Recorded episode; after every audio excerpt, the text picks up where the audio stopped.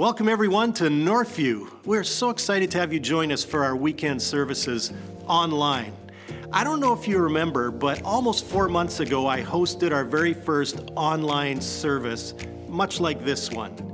At that point, I don't know, I was thinking that within a couple weeks, this COVID thing is going to be over.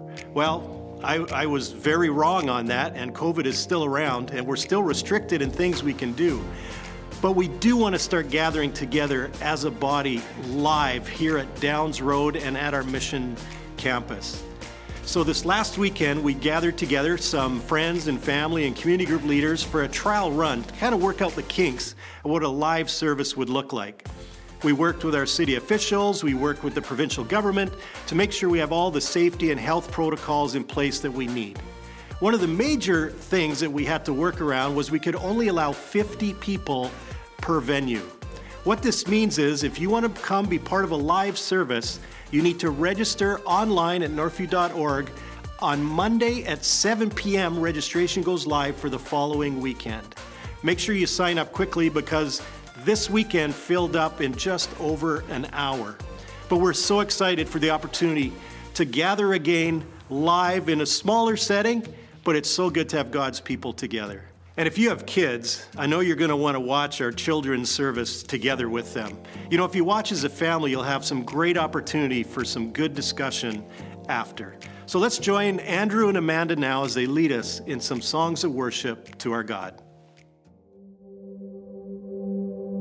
1 Peter 2 9 says that we are a chosen people, a royal priesthood, a holy nation, God's special possession that we would declare the praises of Him who called us out of darkness into His wonderful light. Look, we want to sing a song about the gospel truth of how Jesus has called us out of darkness into the light.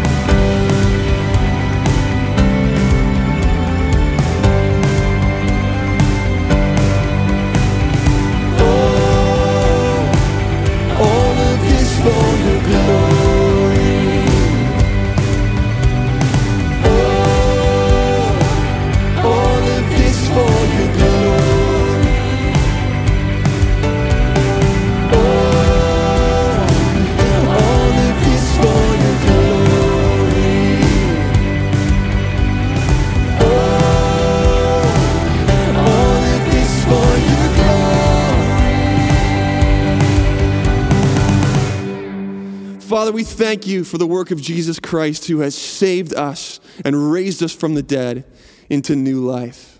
Amen.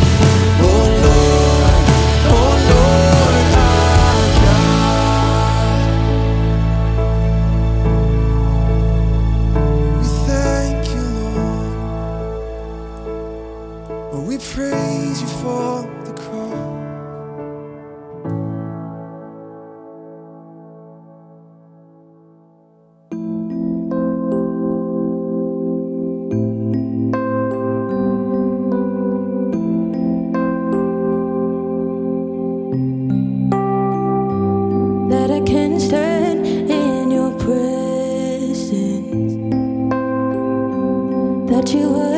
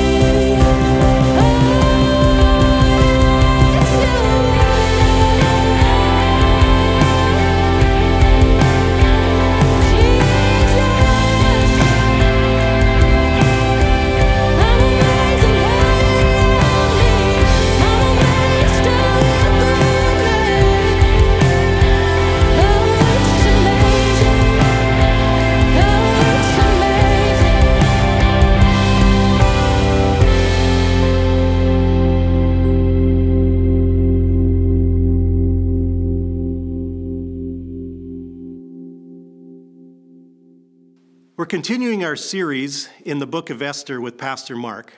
So if you have a Bible, why don't you open it to Esther chapter 8.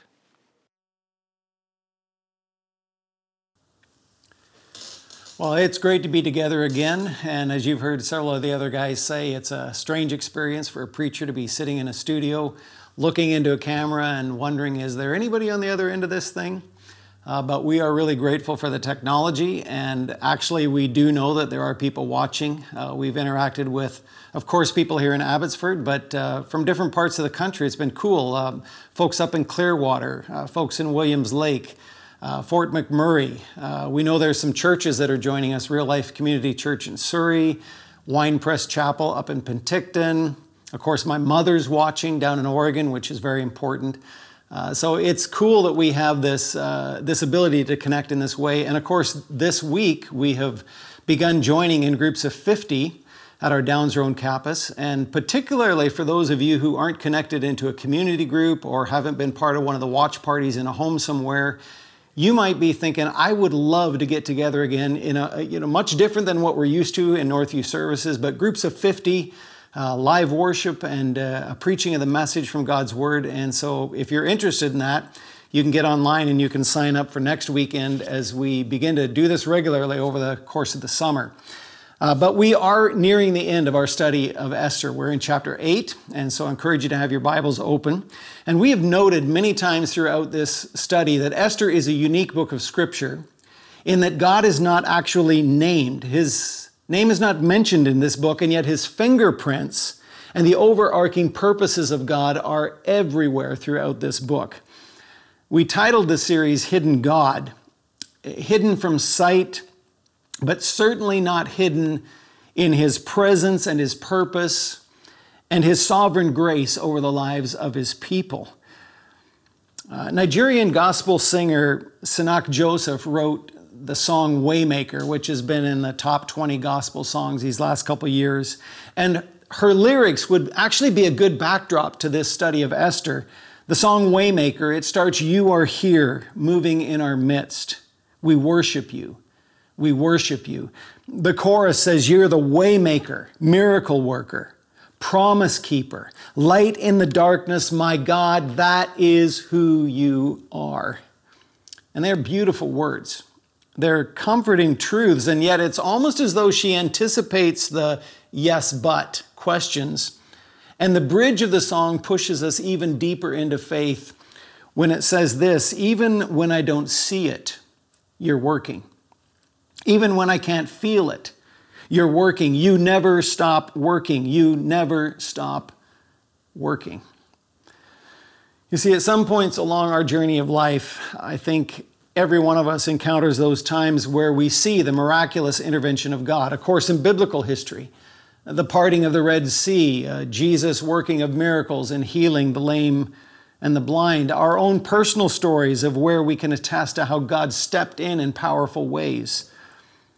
But many other times, and honestly, maybe the majority of times in our lives, we don't see it as clearly the manifest presence of God's working. There are times where we ask, God, where are you?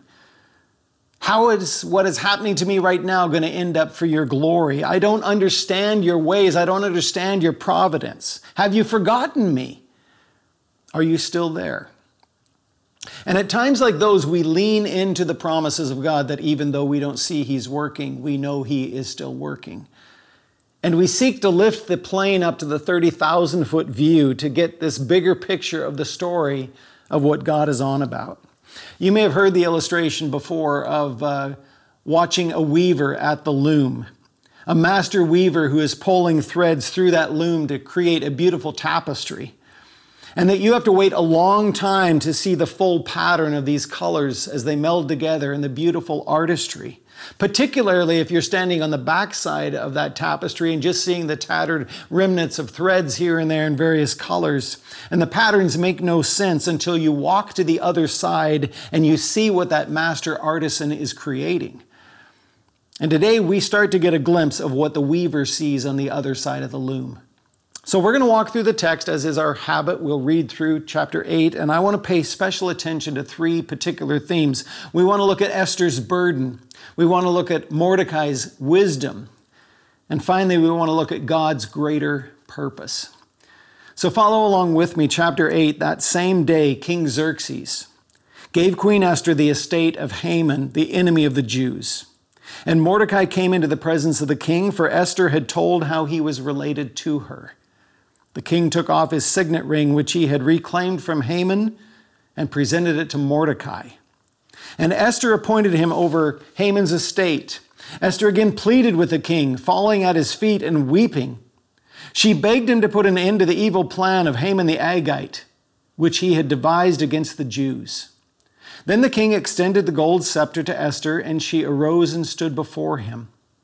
If it pleases the king, she said, and if he regards me with favor and thinks it is the right thing to do, and if he is pleased with me, let an order be written overruling the dispatches that Haman, son of Hammedatha the Agagite, devised and wrote to destroy the Jews in all the king's provinces.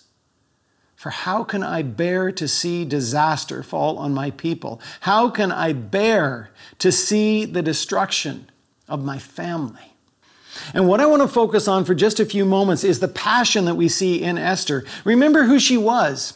Remember that she was a young Jewish girl. Her parents would have been captives. They had died. She was raised by her cousin Mordecai. She was one of perhaps dozens of young women who were randomly selected to be part of a parade of women brought before the king as he sought a new wife. How much did he actually know about her? How much did he actually care? Was she just another pretty face in a long line of one night stands? And we could actually be quite hard on Xerxes at this point in time. Hers was, in some ways, a rags to riches story, commoner to the palace, but not because of love, but based strictly on the agenda of the king, the desires of the king, the pleasure of the king. His opinion was all that mattered. And even after she's chosen queen, does the king really know her? Did he care about her? He obviously had not taken time to ask her about her family, her heritage, her background, her people. He didn't know until she had to reveal it that she was a Jew. We've seen her increasing in her boldness and her courage. Uh, the classic line of resolve, of course, in chapter 4 if I perish, I perish. And here in chapter 8, we see again her strength and her boldness. But beyond that, what I want to look at is the burden that she carried for her people. Her passion, her pleading, her intercession for those who had no voice. Now, we might want to believe that Esther and Mordecai could have been saved from Haman's edict. Even if the Jews in all of the other parts of the kingdom were to suffer, certainly the queen would have been spared. No one would touch the king's wife, would they? And Mordecai might receive diplomatic immunity because he was now second in command. And so it's possible that Esther and Mordecai might have hidden behind their positions and left Haman's edict unaddressed, hoping for the best, that the king might find a loophole to protect them. But of course, that's not what we see. Instead, we see Esther's passion for her people. She falls at his feet, weeping and pleading. If it pleases the king, if you see me with favor, if you think it's right, if you're pleased with me, let a new edict be written. How can I bear it? The destruction of my people. Esther is deeply moved, and her passion propels her into action. You see, it is one thing to be deeply moved for a cause, an issue, an injustice, and it is another thing to allow that passion to drive you to actually take some tangible action. In this case, Esther had to ask would she use her position of influence with the king to speak on behalf of the voiceless? So many directions that we could head with this right now, using Esther as an example to look at. Obviously, there are incredibly relevant questions for us in the time and place that we are in today. With all of the social unrest, the calls for justice, the chaos that we see happening across North America, I think every one of us has had to look at the person in the mirror and ask some deep questions. What about my life? What about my story? What about my background? Have there been times and places in my life where I have been guilty, where I have intentionally or unintentionally been the oppressor? Pastor Ezra did such a great job a, a, few weeks ago addressing the issue of racism, prejudice, injustice, and I'm not going to take time to repreach that message, obviously. But beyond that passion for justice for all peoples, what about the far more important question?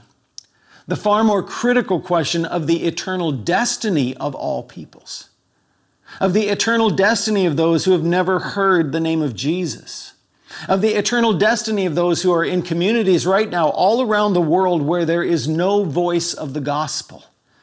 Are we moved with a passion and a burden and a prayer for people who are far from God? There are so many biblical examples that we could look to. Uh, the spiritual urgency, Jesus' life, of course. Uh, in Luke 19, he is coming into Jerusalem, and we're told as he comes over the hills, he stops, he looks at the city, and he breaks into tears as he weeps over Jerusalem and says, Oh, if you would only know on this day the one who could bring you peace. Matthew 9, a very similar story. He sees crowds, great crowds of people, and he sees them as sheep without a shepherd. And he is moved. Literally, the text carries the thought that he has like a punch in the gut. The bowels of compassion, we are told. And then he says, Pray that the Lord would send laborers out into these harvest fields among these sheep that don't have a shepherd. There's a powerful illustration in Paul's writing to the Roman church in Romans 9. He says, I myself would be accursed if it would bring about the salvation of my people. Uh, I'm paraphrasing it, but as you look at that text, Paul effectively says, I would be willing personally to go to hell if it meant that my people would come to know Jesus as Lord and Savior. I would be willing to be cursed for the greater salvation of the Jewish nation. We have to ask ourselves how great is my passion for people far from God? If we believe what we say we believe, that every person on the planet is deeply loved by God the Father, if we believe that the Bible is true in its exclusive claims that there is salvation in no other name except the name of Jesus Christ, that's Acts verse 4, chapter 4, verse 12 if we believe Jesus' own words, I am the way, the truth, and the life, no one comes to the Father except through me. If we believe these truths, then we have to be moved with passion to prayer and to intercession on behalf of a lost world. See, Esther interceded before the king for those who were going to perish under Haman's edict and how much more we should intercede for those who will perish for eternity. I, I, was thinking about it this week. If everyone prayed for the lost like I pray for the lost, how much would be accomplished in the heavenly kingdom? I'll tell you, it was very humbling. It's humbling to ask God, Oh, would you give me your heart? Would you break my heart for the nations? Would you, Lord, give me this grace of a burning heart for lost people? I don't pray as I should pray, Lord. I know it. I confess it. Oh God, give me your heart of prayer, a willing heart, a compassionate heart. So Esther's passion for her people moved her into action. Secondly, we want to see Mordecai's wisdom. Uh, chapter 8, verse 7 to 14. It's a longer section. I'm not going to read all of it. The first few verses basically, Xerxes gives authority to Esther and Mordecai and says, You have my signet ring. But if we drop down to verse 10 and start reading, Mordecai wrote in the name of King Xerxes, sealed the dispatches with the king's signet ring, and sent them by mounted couriers who rode fast horses, especially bred for the king. Pony Express is headed out across the nation. The king's edict granted the Jews in every city the right to assemble and protect themselves, to destroy, kill, and annihilate the armed men of any nationality or province who might attack them and their women and children, and to plunder the property of their enemies. The day appointed for the Jews to do this in all the provinces of King Xerxes was the 13th day of the 12th month, the month of Adar.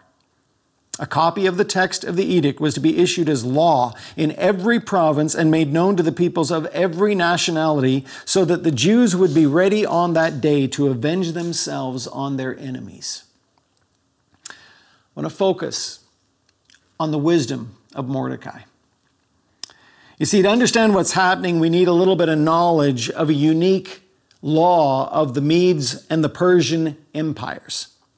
And it was basically this that the king gave executive orders, and if and when the king gave an executive order, it could never be revoked. If an edict was written and signed with wax, the seal signet ring of the king, even the king himself could not undo what had been written.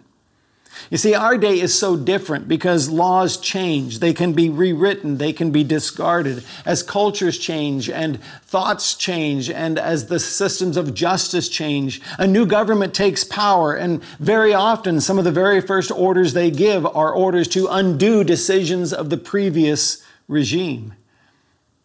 But in the Medo Persian world, what the king decreed became law. And that law could not be revoked, even by the king himself. The book of Daniel gives us a really good example. Uh, many of you are familiar with Daniel's story, but if you're not, Daniel lived a few years before Esther. He was another captive from Israel. He was Jewish by heritage, but he rose to a position of power in the king's court as well. He was a godly man. And other leaders who were around him were jealous of him and the influence that he had. And so they began to look for cracks in his life. They wanted to find some dirt on Daniel's life to discredit him. And they found nothing that they could discredit him before the king, except perhaps in his religious practices. They took note that as a God fearing Jew that he prayed three times a day and then they hatched this scheme, much like Haman hatched with Xerxes, and went to the king, King Darius, and said, Oh, king, wouldn't it be a great idea if in your kingdom for the next 30 days no one would pray to any other God or make petition of any other leader except you, O great and mighty king? And Darius thought that sounded like a great idea. Write it down, make it a law, make it an edict. What he didn't know was that it was a plan hatch to catch Daniel in his prayers. The decree is made. Daniel goes to his room in prayer. The leaders, as whistleblowers, now go to the king. King, didn't you make an edict saying no one should pray to any other God? But Daniel's praying to another God. He must be thrown into the lion's den. And as you read that text in Daniel 6, you'll see that the king is so upset. Daniel is one of his favored court officials. There's a strong bond between them. He does not want to see Daniel suffer. But the law of the Medes and Persians is the law of the Medes and Persians, and even the king himself cannot undo that law. And so Daniel is thrown into the lion's den, and the king is heartbroken. Now, he was indeed thrown into that den, and if you know the story, you will know that God protected him. The lions did not attack him, and the next day he was pulled out of that pit alive. But the point of that little rabbit trail was simply this even the king could not contradict himself. So we come back to Esther, Mordecai was obviously familiar with the protocol around the king's edicts, the laws of the Medes and Persians. He knew that the edict that Haman had written and signed with the king's signet stood. Even if the king had wanted to change it, the law did not allow the king to change it. And Mordecai could have walked away. He could have said, Well, there's nothing we can do.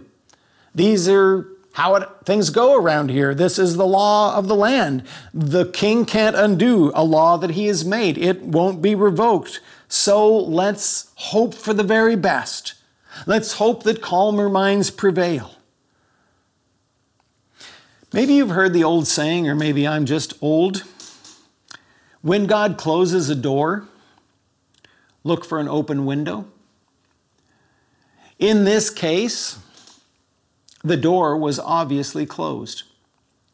Haman's edict couldn't be revoked. But Mordecai, in his wisdom, saw an open window. While Haman's edict could not be revoked, a new edict could be written alongside the first. A new edict that would counteract the first, neutralize the first.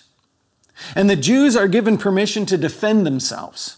So much more could be said if time allowed, but this new edict was received obviously with great joy, with rejoicing. In fact, an annual party came to be uh, inaugurated around this date, even right up to the present day. the Jewish festival of Purim. But for now, what I want to remind you of and what I want to point out is that God is working out his purposes for his people, and he will use every means. He will even use a pagan king to work his purposes. Uh, this greater story, the, the history books in which this story falls, he sets up and takes down the rulers of the world like pawns in his hand. He had used Nebuchadnezzar to invade Israel and drag them 900 miles across the desert and plunk them down in Babylon. And then God said to him, Well, actually, it was I who sent you there. He used the political jealousy and rivalry in Darius's court so that Daniel would be thrown into a lion's den so that years later we could have great flannel graph stories for our kids in Sunday school. He used Cyrus to decree the rebuilding of the temple in Jerusalem, and here he uses Xerxes and Haman, not God fearing men. And then he uses Mordecai to direct the streams of providence to prove to his people that he is still at work. While he may seem hidden, unseen, he is indeed the waymaker, the miracle worker, the promise keeper, light in the darkness. My God, that is who you are. We've got to finish the chapter. Mordecai left the king's presence wearing royal garments of blue and white, a large crown of gold and a purple robe of fine linen, and the city of Susa held a joyous celebration. For the Jews, it was a time of happiness, joy, gladness, and honor.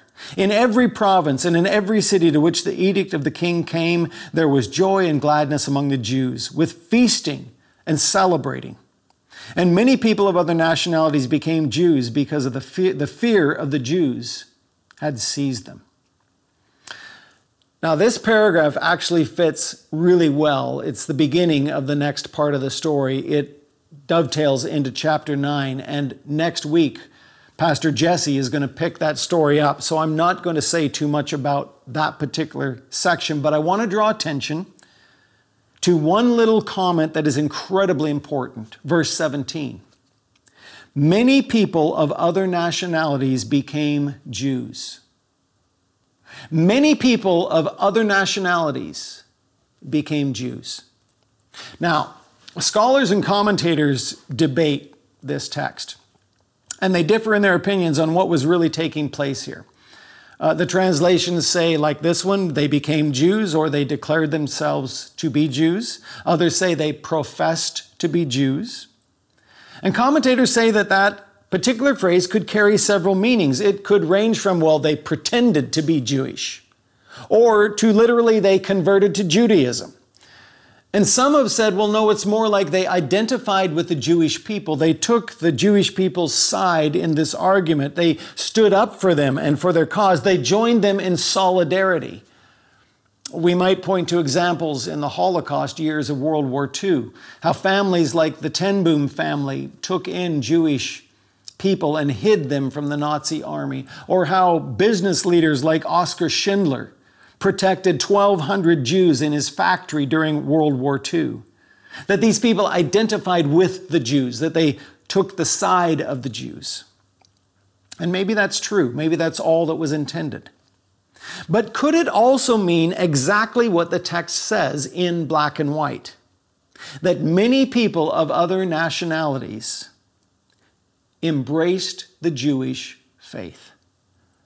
You see, there is a fascinating look at the providence of God in sending his people to Babylon to begin with.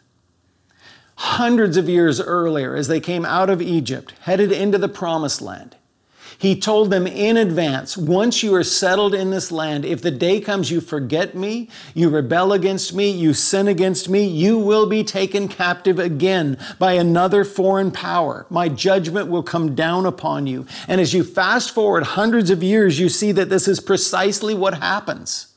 They are taken captive by Babylon. But what if embedded in their ordeal, what if underneath their story, God was weaving a new color, a new thread, a new people group, a new ethnicity, a new nationality into the tapestry of history? that on the day when we stand before the throne of God, that there are Persians lifting up their voices in that great song of Revelation, Worthy is the Lamb who was slain. Persians and Medes and Mesopotamians. You see, our hidden God had a hidden agenda. We can trace into the future from this story. It's fascinating. The very first worship team to stand around young Jesus? Who were they? The wise men, the, the kings, the magi, who arrived from an eastern nation to worship the newborn king. Where did that knowledge come from? How did wise men from Persia know about a Jewish baby to be born in Israel? Fast forward another 30 years after the death, burial, and resurrection of Jesus. At Pentecost, when the Holy Spirit falls and the church is born, we're told in Acts chapter 2 that there were God fearing Jews from every nation under the sun, including, they are named, Parthians, Medes, and Mesopotamians. You see, Jews that had been spread around the world returned for the festival week of Passover. And you say, how do these Persians who came to Jerusalem know of the God of Yahweh? Well, you see, in God's sovereign plan, He used the deportation of His people as a missional outpost in a land that they would have never gone to voluntarily. There's so many instances like this, all through the scriptures. I'll name two or three of them. Ruth, who is a very famous woman in the Old Testament. In fact, she is one of Jesus' great great grandmas. What's fascinating about her story, however, is that she was a foreigner. Ruth was not of Jewish descent, she was a Moabite. Her husband was a Jew. And her husband's family had immigrated. They had left Israel because of a famine and moved to a land that they would not have normally moved to, Moab, an enemy state, because there was food in Moab. They marry. Later, her husband dies, her father in law dies, and her mother in law takes her back to Israel, and she just so happens to marry into Jesus' family tree. Another example. In Solomon's time, an Ethiopian queen named Sheba comes for a visit. She is inspired and impressed by the God of Solomon, by the grandeur of Solomon's kingdom, and by Solomon's wisdom. And the question that sort of lies out there is did she convert to Judaism? Did she take Solomon's faith as her own? And of course, we don't know for certain. The texts don't tell us. But what we do know, if you fast forward in the scriptures, is that in Acts 8, there is a government official high up in office, a direct report to the then present queen, Candace, queen of the Ethiopians, who is a God fearing Jew and finds himself in Jerusalem for worship. And on his way home, he just so happens to bump into Philip along the road as he's reading the scroll of Isaiah. And Philip jumps into his chariot and preaches the gospel of Jesus to him. How do these things happen? It's here that I want to press you to consider the long game of God's sovereign plan in the redemption of humankind. You see, a decision made by a family today might not bear fruit for the kingdom for four generations from now. And when the tapestry that is our lives, that is being woven over our lives and eternity, is turned around and we see the beautiful display of God's plan, we'll go, oh, that's what you were doing at that point in time. And we'll celebrate. But you see, we are so often so myopic in our view of life we can't seem to lift our eyes, particularly as Western Christians. We can't seem to lift our eyes beyond the short span of our 70 or 80 lives. And quite honestly, we can't hardly lift our eyes beyond this week or this month or this year. But God is in the long game. Interesting reference in Acts 17 he says that God even determines the exact times and places where we will live so that people will seek Him. In other words, in eternity past, God knew your address. He knew that you literally would be living where you are living today. And whether you are there for two weeks or you are there for 40 years, God had a providential intention of putting you in that place. And in the here and now, we must look for God's long game. Even though we may not see it, we must trust that even when I don't see you working, Lord, I know you are working. I know that some of you today need to cling to God's good purposes over your life. And you may need to cling to His purposes that you don't even see the fulfillment of in your lifetime. But you know He is working, He never stops working. We can't end this passage without jumping forward to the New Testament, because as I mentioned at the start, the gospel is all over this text. Esther intercedes for her people, and she is a great example. She is an advocate, she is a mediator. But of course, we know that we need a greater mediator, and that Jesus himself came to be that one mediator between God and mankind. Hebrews 5 tells us that during his time on earth that he continually offered up prayers and intercessions that he cried out to his father and then Hebrews 7 tells us that now in his resurrected, glorified state, as he sits at the Father's right hand, that he is ever interceding for us. That's an amazing text. That Jesus himself is standing before the Father or seated at his right side, talking to him on our behalf, leaning into the Father, praying for us, interceding before the Father as our advocate, as our mediator. Mordecai writes a new edict that defeated the old. Jesus takes the verdict written against us and he doesn't rip it up. He doesn't throw it away as though it doesn't matter and that it no longer stands. Instead, we're told in the New Testament, he takes that edict, that written code against us, carries it to the cross of Calvary, and nails it there, and writes across it paid in full. Colossians 2 tells us that the law has condemned us, rightly so, the guilty verdict. But then it says in chapter 2 when you were dead in your sins, God made you alive with Christ. He forgave us all our sins. Now, listen to this having canceled the charge of our legal indebtedness which stood against us and condemned us, He's taken it away, nailing it to the cross. And having disarmed the powers and authorities, he made a public spectacle of them, triumphing over them by the cross. What an amazing picture. That there is one, there was one who had clean hands and a pure heart, who was able to ascend the hill of the Lord on our behalf. One who lived a perfect life at every moment in time, and he walks up the hill of Calvary carrying not his shame, but carrying my shame carrying not his sin, but carrying your and my sin. And he takes the guilty verdict that was written against us. He does not disagree with it. No argument, no defense. The verdict is accurate. The law stands. The debts must be paid. The law cannot be changed. But I will write across it in blood red ink, paid in full. Oh my goodness, what a beautiful picture. And the question actually that each one of us has to come face to face with is simply this question Will you allow somebody else to pay your debt? Will you accept the free gift that Jesus Christ has done for you and offered to you?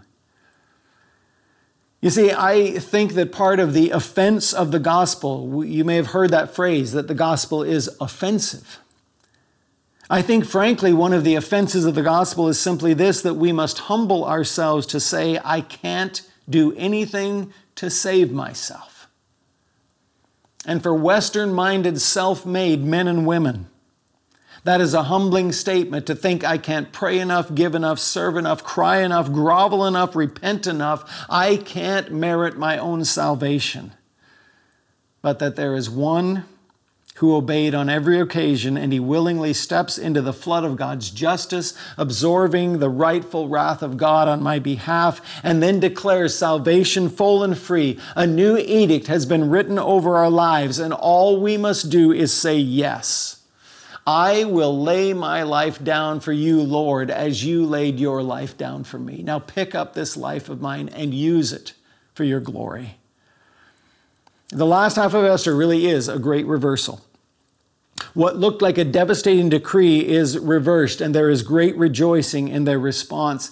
And I would say, friends, that the, rejo- the rejoicing, the response of these people should be an example for us that those who have rightly understood the gospel should be the most winsome, free, and generous, gracious people on the planet. For all that King Jesus has done on our behalf, we should be singing and dancing and feasting and celebrating as these people were. Yes, we know we live in the already and not yet. We know that the future consummation of the kingdom is yet to come, and in this life we still have trouble, but we live for the hope of that coming kingdom. And we stand in the joy of our salvation, like the old hymn says My sin, oh, the bliss of this glorious thought. My sin, not in part, but the whole, is nailed to the cross, and I bear it no more. Praise the Lord. Praise the Lord, oh my soul. Let me pray with you. Oh God, would you somehow allow us to see this world through your eyes? Yes, to take the example of a woman like Esther who pled before the king on behalf of her people, whose passion moved her to take action. But even more than the example of Esther, Lord, the example of your life that you now plead before the throne of grace on our behalf. And God, that you would break our hearts with what breaks yours. Yes, Father, there is so much immediate application for the needs of our world around us today needs for oppressed people that can't speak for themselves, needs where injustice is being done and we need to cry out in solidarity for justice. But Father, the eternal destiny of the souls of men and women, does it move us? God, I pray for the men and women who are listening to this. I don't know their circumstances. I know that some of them are facing serious trials right now challenges in their marriages, children in hospital, businesses that are not doing well. But Father, beyond those stories, we also look at the macro story of eternity. And we say, Oh God, lift our eyes to the bigger picture of what you are on about in our world. Oh God, would you give us the grace for these days? And would you also give us the grace of a broken heart for people who are far from God? Move us, oh God. We ask this grace, we ask this mercy for your good, for your glory, and for our great joy. In Jesus' name, amen. Thank you, Pastor Mark, for that message out of Esther. You know, another great way that we have to worship God together is through giving. I mean, God has so richly blessed us, and we want to give back a portion of what He's given us back to Him. And the way we can do it is giving to our local churches. In Northview, I want to thank you for the way you have given th- through this very difficult time. We've had new people that have come on board to give, and it's been incredible to see God meet our needs through this very, very difficult time. If you're new to Northview, please feel under no obligation at all to give. There's a number of different ways that you can give to Northview. One is you can text to give, or you can go on northview.org and they'll lead you clearly through there how to give. Also, you can write a check and you can drop it off at the church, or you can mail it in to the Downes Road address. Now let's join Andrew and Amanda as they lead us in another song of worship.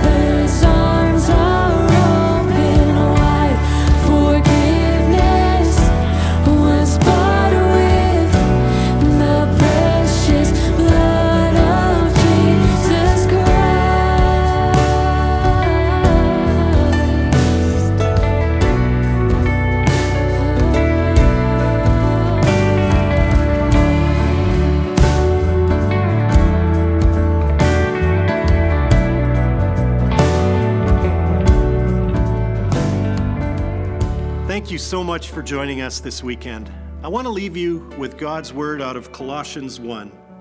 We also pray that you will be strengthened with all his glorious power, so you will have all the endurance and patience you need. May you be filled with joy. For he has rescued us from the kingdom of darkness and transferred us into the kingdom of his dear Son. Have a great week, and we look forward to seeing you next weekend.